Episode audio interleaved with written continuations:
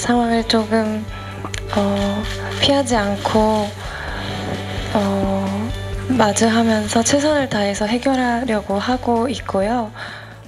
학교 폭력 의혹에 휩싸였던 배우 박혜수 씨가 부산 국제영화제를 통해 1년 8개월 만에 공식 석상에 모습을 드러냈습니다. 영화 너와 나 관객과의 대화 행사에 참석한 건데요. 이 자리에서 박혜수 씨는 상황을 피하지 않고 최선을 다해 해결하려 한다. 정리가 되면 기회를 만들어 더 자세히 말하겠다고 밝혔습니다.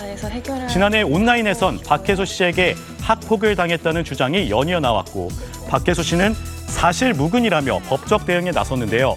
학폭 논란에 당시 주연을 맡았던 드라마 편성도 무기한 연기됐습니다.